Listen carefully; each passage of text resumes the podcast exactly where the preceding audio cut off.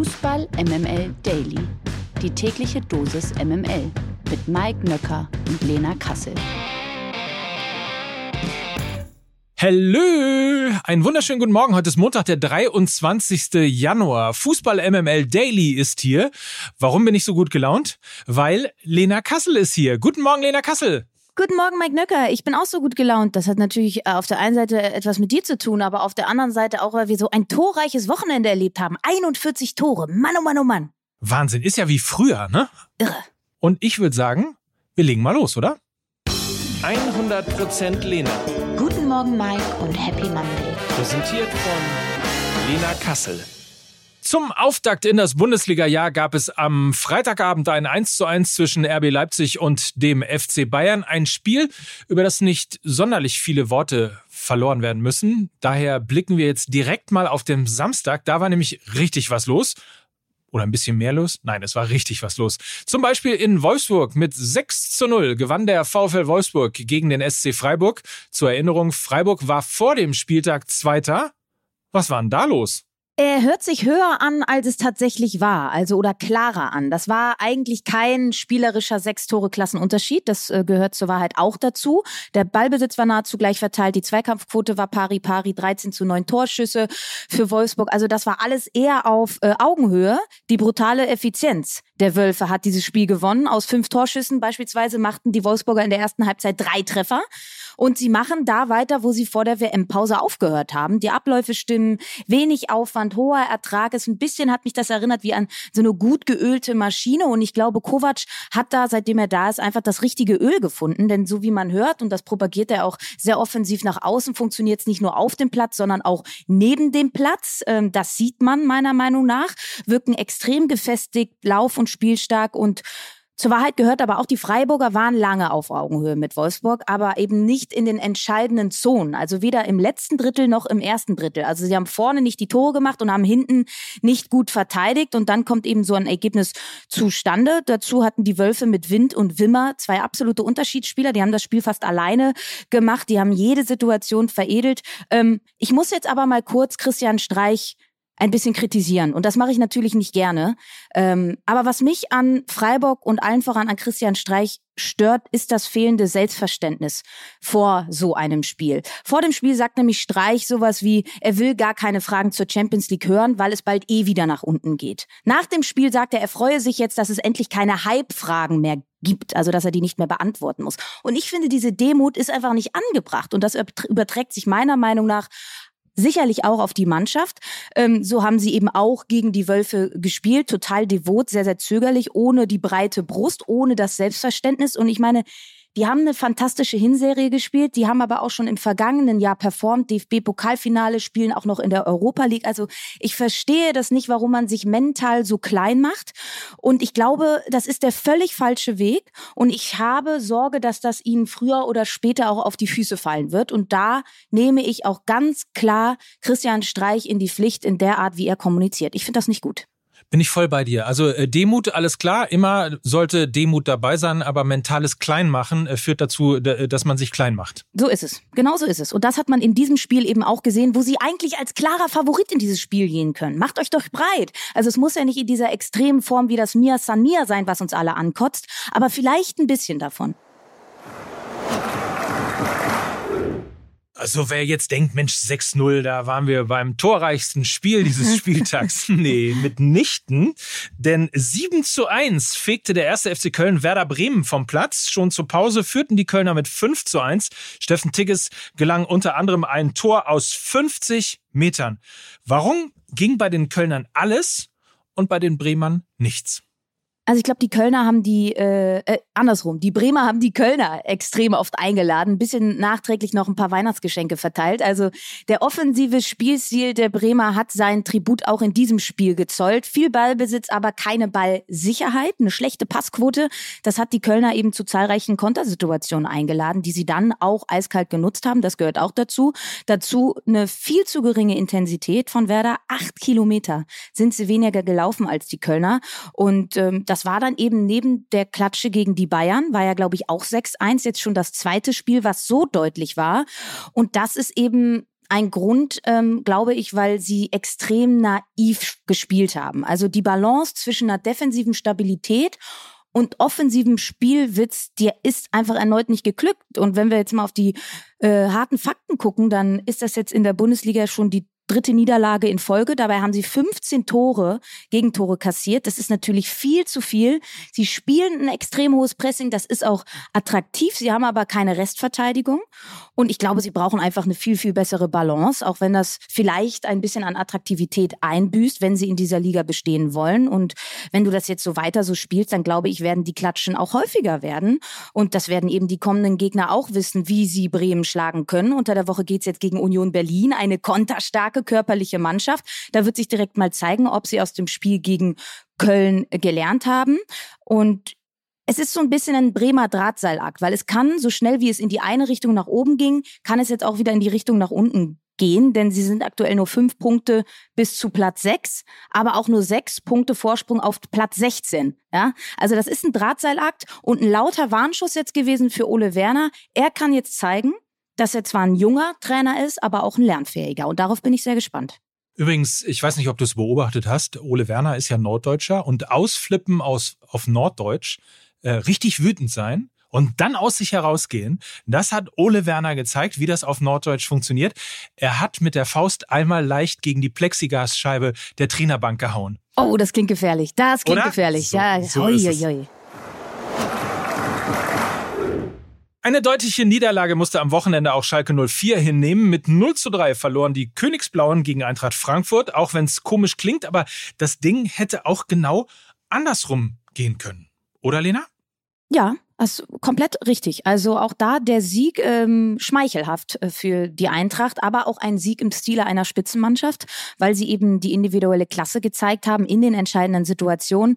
Da, ob das jetzt Lindström beim 1 zu 0 war gegen Matriciani oder Boré beim 2 zu 0 gegen Yoshida, da merkst du einfach, wie wendig, wie schnell und technisch stark die Frankfurter sind. Und da das wird auch das Training und auch die taktische Ausrichtung, glaube ich, von Thomas Reis nicht ändern können. Das ist nämlich schlicht und ergreifend ein Qualitätsunterschied. Den kriegst du auch nicht mit intensivem Training weg. Das äh, wurde in den entscheidenden Situationen ganz deutlich sichtbar. Schalke hat aber trotzdem ein richtig gutes Spiel gemacht. Sie haben zweimal Aluminium getroffen, hatten Pech im Abschluss und ich mag diesen fußballbejahenden Ansatz. Nicht hinten reingestellt, sondern sogar mehr Ballbesitz gehabt. Und ich glaube, dieser Spielstil ist auch genau der richtige Weg, den Reis da eingeschlagen hast, weil du für den Umschaltfußball einfach nicht die Spieler bei Schalke hast. Du hast kein Tempo auf den Außen und du hast mit Terodde auch keinen Konterstürmer, sondern einer, der seine Stärken aus dem eigenen Ballbesitz heraus hat. Das haben wir zu Genüge in der zweiten Liga gesehen. Und ich glaube, wenn sie jetzt so weitermachen und die Verletzten wie Drexler oder Salazar zurückkommen, dann glaube ich, wird Schalke noch den ein oder anderen Punkt holen. Jetzt wird's aber allerdings äh, schon mal direkt ein bisschen herausfordernder, weil sie müssen jetzt gegen Leipzig, Köln und Gladbach ran. Da haben sie natürlich drei dicke Bretter zu bohren. Ich finde den neuen Schalker Weg trotzdem äh, spannend, äh, erfolgsversprechender als das sich hinten reinstellen. Und ich glaube, das ist auch ein Vorgriff für einen etwaigen Abstieg in die zweite Liga. Da ist dieser Spielstil einfach äh, wichtig und genau der richtige Weg. Ich finde das gut. Bleiben wir im Keller. Auch der VfB Stuttgart konnte sich da unten nicht wirklich befreien. Die Schwaben trennten sich mit 1 zu 1 von Mainz 05. Was sind deine ersten Schlüsse nach dem Debüt von Bruno Labbadia als Coach beim VfB Stuttgart? Ich bin nach wie vor der Auffassung, dass das Problem dieser Mannschaft nicht der passende Trainer ist, sondern die Kaderzusammenstellungen. Es gibt viele ähnliche Spieler, dementsprechend sowohl spielerisch ähm, als auch in der Mannschaft an sich keine klare Hierarchie. Das ist, glaube ich, Gift für eine Mannschaft. Es fehlt ein klarer Sechser, es fehlt ein klarer Leader, generell auf dem Platz ein klarer Abwehrchef, also Führungslosigkeit in, in jeder Achse.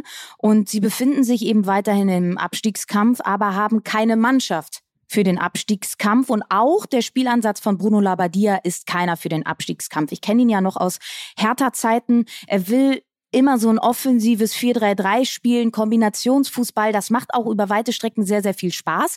Gegen den Ball ist das Positionsspiel dann aber teilweise grauenhaft. Man läuft in zahlreiche Konter, Abstände viel zu groß.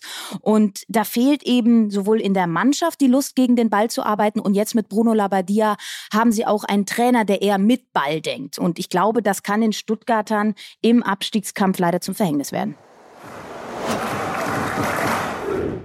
So, Samstagnachmittag ähm, haben wir natürlich noch zwei Spiele. Union Berlin gewinnt 3 zu 1 gegen Hoffenheim. Union ist jetzt Dritter und die alte Dame aus Westberlin hingegen startete mit einer 1 zu 3 Niederlage beim VfL Bochum in dieses Jahr. Hertha steht jetzt auf Rang 17. Also, wir haben jetzt gehört 6-0, 7-1, 3-1, 1-3 und so weiter und so fort. Dann denkt man ja normalerweise, ja, also der Samstag war ein Knaller, aber der Sonntag, der wird dann wahrscheinlich wieder 0-0, 1-0 und so weiter. Denkste? Wir blicken nämlich jetzt weiter nach oben zum Spiel Borussia Dortmund gegen den FC Augsburg. Endstand 4 zu 3. Die wichtigste und schönste Nachricht äh, natürlich zuerst. Sebastian Aller feierte in der 62. Minute endlich sein Debüt für den BVB. Ich glaube, Hühnerpelle nennt man das im Pott. Äh, also wirklich Gänsehaut pur, was da im Stadion los war, als ähm, dreimal bei der Auswechslung beziehungsweise Einwechslung sein Name gerufen wurde, war wirklich fantastisch. Also Dortmund at its best. Insofern ähm, das schon ein absolutes Highlight. Das Spiel allerdings auch. Was was war da denn los? Vogelwild oder äh, einfach irgendwie eines der coolsten Spiele dieses Jahres? Das können wir uns jetzt aussuchen. Das wirst du analysieren. Am Ende war es auf jeden Fall Gio Reyna, der den Augsburger ja im Grunde genommen so den letzten Stoß gegeben hat. Ne? 1-0, 1-1, 2-1, 2-2, 3-2, 3-3 und dann Gio Reyna zum 4 3. Also, ein irres Spiel. Wie fällt deine Analyse aus? Irres Spiel, auf jeden Fall Unterhaltungswert hoch, war so ein bisschen wilder Westen-Style. Es war aber qualitativ äh, kein hochklassiges Spiel. Also individuelle Fehler auf beiden Seiten, Qualität vorne und keine Qualität hinten. So kann man es, glaube ich, zusammenfassen. Also oder anders gesagt, BVB doing BVB Things und Augsburg doing Augsburg Things, weil das haben sie ja auch schon gegen die Bayern so gespielt. Also sie können die Großen ärgern. Neuzugänge bei Augsburg überraschenderweise äh, sofort funktioniert. War ich ja ein bisschen skeptisch sympathisch. Ob das jetzt Colina oder Bellio waren, die hatten direkt diese Augsburger DNA drin. Unangenehm, gegen den Ball extrem stark, schlau im Pressing. Generell das mutige Pressing der Augsburger. Äh, die haben den BVB vorne direkt zugestellt, jeden zweiten Ball gewonnen. Das hat mich schon echt beeindruckt. Ähm, wenn sie das mal konstant so abliefern würden. Ne? Also ich meine, wir haben mit Wolf Fuß drüber geredet. Immer eine Überraschungspackung. Ähm, hatten jetzt viele Eins gegen Eins Duelle über den ganzen Platz provoziert. Und ich fand das wirklich richtig, richtig stark. Wenn sie das jetzt noch noch äh, konstant auf den Platz bringen, dann haben sie, glaube ich, mit dem Abstieg nichts zu tun. Ähm, und das Spiel jetzt aus BVB-Sicht, glaube ich, ein Spiel wie der BVB selbst. Also Licht und Schatten, vorne hui, hinten fui. Und mich nervt so ein bisschen, weil wir haben dieses Gespräch, was wir jetzt führen, bestimmt schon sechsmal geführt. Wir sprechen immer über die gleichen Dinge, wie schon vor Monaten, defensiv extrem wackelig, unkonzentriert. Wir sprechen aber auch über individuelle Glanzmomente, wie der Schuss von Bino Gittens oder Gio Reyna. Also nach vorne macht das alles sehr, sehr, sehr viel Spaß. Und trotzdem möchte ich mal die Frage nach der Weiterentwicklung stellen. Also unter Terzic, ähm, die ich nach wie vor einfach nicht sehe. Es gibt weder eine klare offensive Idee, das ist nach wie vor individuelles Stückwerk, gepaart mit einer Weltklasse von Jude Bellingham. Und dann müssen wir immer noch über die Defensive reden, die eine enorm hohe Fehlerquote hat. Ich meine, sie kassieren drei Tore zu Hause gegen den FC Augsburg. Das ist schlichtweg einfach zu viel. Und taktisch ganz spannend. Terzic lässt ja jetzt vermehrt dieses 4-1-4-1 spielen mit einem Sechser. Das kann gut gehen, wie gegen Manchester City. Da hat Chan allerdings auf der alleinigen Sechs gespielt und Bellingham und Özcan davor auf diesen beiden Achterpositionen. Das war defensiv mitunter das beste Spiel, was ich vom BVB in den letzten Jahren, glaube ich, gesehen habe. Und es kann auf der anderen Seite aber auch so laufen wie gestern mit äh, Sali Oetschan auf der alleinigen Sechs und Bellingham und Brandt auf der Acht. Er hat ein richtig schlechtes Spiel gemacht, Sali Oetschan, hat viele Bälle verloren. Und dann ist das eben das Risiko, wenn du nur mit einer Sechs spielst, wenn die Sechser dann den Ball verlieren, also in dem Fall Oetschan, dann hast du eine riesige Lücke zwischen Mittelfeld und ähm, Viererkette. Und das, da sind, glaube ich, gestern zwei Tore vom FC Augsburg genau ähm, über diesem Raum gefallen. Und das ist eben extrem risikoreich. Das ist ein taktischer Kniff, den ähm, Edin Terzic angewendet hat. Er funktioniert für mich noch nicht in Gänze. Das ist das, was ich als Erkenntnisgewinn aus seiner Spielphilosophie irgendwie ziehen kann. Funktioniert nicht immer. Und er hat es eben auch nicht korrigiert innerhalb des Spiels. Und das ist etwas, was ich ihm auch anmaße. Er ließ das relativ lange so laufen, hat gemerkt, sie hatten defensiv einfach keinerlei Zugriff, viele, viele individuelle Fehler. Dann setz doch mal Nico Schlotterbeck auf die Bank. Also der, der ist nun mal in einem Formtief. Und das stört mich einfach. Das Ingame-Coaching von Terzic funktioniert null. Unterm Strich neues Jahr alter BVB. Nervig. Oder, oder ist es nicht im Grunde genommen auch so, die, die Frage beim Borussia Dortmund, was machen die da hinten eigentlich, ist im Grunde genommen äh, die gleiche langweilige Frage wie wer wird deutscher Meister, oder? Ja, eigentlich ist es eine self-fulfilling prophecy. Bayer Leverkusen wollte die Aufholjagd erfolgreich beginnen. Bayer Leverkusen hat die Aufholjagd erfolgreich begonnen. Mit 3 zu 2 siegte die Werkself gestern Abend gegen Borussia Mönchengladbach auswärts zeigt die Mannschaft von Xabi Alonso langsam so das ein oder andere Gesicht da, also das, was sie haben sollen, oder überhaupt das Xabi Alonso-Gesicht. Äh, es war jetzt immerhin schon der vierte Bundesliga-Sieg in Folge und so langsam kommen sie, glaube ich, ins Rennen, wenn man so sagen möchte, oder? Ja, also auch wenn es hinten raus jetzt durch die Einwechslung von Stindl und seinen beiden Toren nochmal spannend wurde, ist der Sieg für Leverkusen mehr als verdient. Äh, über weite Strecken der Partie waren sie die viel zielstrebigere Mannschaft und Gladbach hatte einfach wenig Tiefe im eigenen Spiel, konnte die Bälle wenn dann einer mal tief kam, nicht festmachen. Ähm, ein Zielspieler fehlt meiner Meinung nach. Liebe Grüße an Niklas Füllkrug. Vielleicht wird das ja doch noch mal heiß. Äh, Gladbach mit viel Ballbesitz und die Werkself mit sehr viel Tempo im Umschalten. Und mit dem Tempo kamen die Gladbacher überhaupt nicht zurecht. Das habe ich aber auch schon mal vor der Saison ein bisschen bemängelt. Bis auf einen Gumu, der in der Spitze gespielt hat, haben sie keinerlei temporeiche Spieler in ihrem Kader. Und das wurde ihnen allen voran in diesem Spiel gegen, gegen die Werkself zum Verhängnis. Markus Thüram vielleicht das auch noch als Randnotiz hat nicht mitgespielt, ja auch ähm, die verlässliche Torgarantie der Fohlen. Und bei Bayer kam äh, auch erst in der 75. Minute beim Stand von 3 zu 0 Florian Wirz und wir haben mit Wolf Fuß ja an, in der Freitagsfolge auch über diese Abhängigkeit von Florian Wirz gesprochen, die war gestern überhaupt nicht zu sehen, weil er eben lange nicht auf dem Platz war, hat mich schon auch ein Stück weit beeindruckt, wie sie da gespielt haben, also handlungsschnell, ähm, schnell auf dem Bein, schnell im Kopf, das sind eben die Zutaten für ein astreines Konterspiel. Besonders schön, muss ich sagen, war es nach wie vor nicht. Aber dieser Minimalismus ist extrem erfolgreich, Mike. Das hast du ja gesagt, seit vier Spielen ohne Niederlage. Ist eine klare Spielidee erkennbar. Und ich habe jetzt mal ein bisschen drüber nachgedacht. Vielleicht ist der Spielstil von der Werkself eigentlich genauso wie Xabi Alonso damals als Spieler. Also wenig Aufwand hoher Ertrag und mit Auge und Übersicht. Ich glaube, strategisch würde es am besten beschreiben. Und das bedeutet mittlerweile Platz neun, einstelliger Tabellenplatz. Trainerwechsel geglückt, würde ich sagen. Das war, meine Damen und Herren, 100 Prozent Lena. Wir haben jetzt voll den Überblick, was am Wochenende passiert ist. Vielen Dank dafür. Eine Info müssen wir euch aber noch mitgeben. MML International. Wir blicken heute noch mal kurz auf die Insel. Dort hat Tabellenführer Arsenal im Spiel gegen das formstarke Manchester United in letzter Minute Big Points geholt. Die Gunners gewannen gestern Abend nämlich mit 3 zu 2 gegen United. Der Vorsprung auf Verfolger Manchester City beträgt also weiterhin fünf Punkte.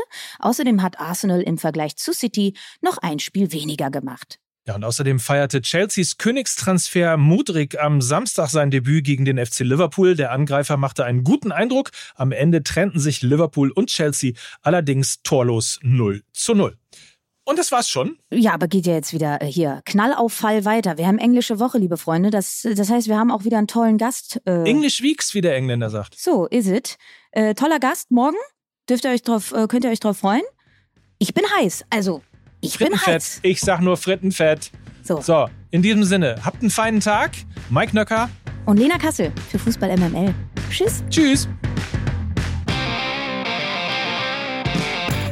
Dieser Podcast wird produziert von Podstars bei OMR.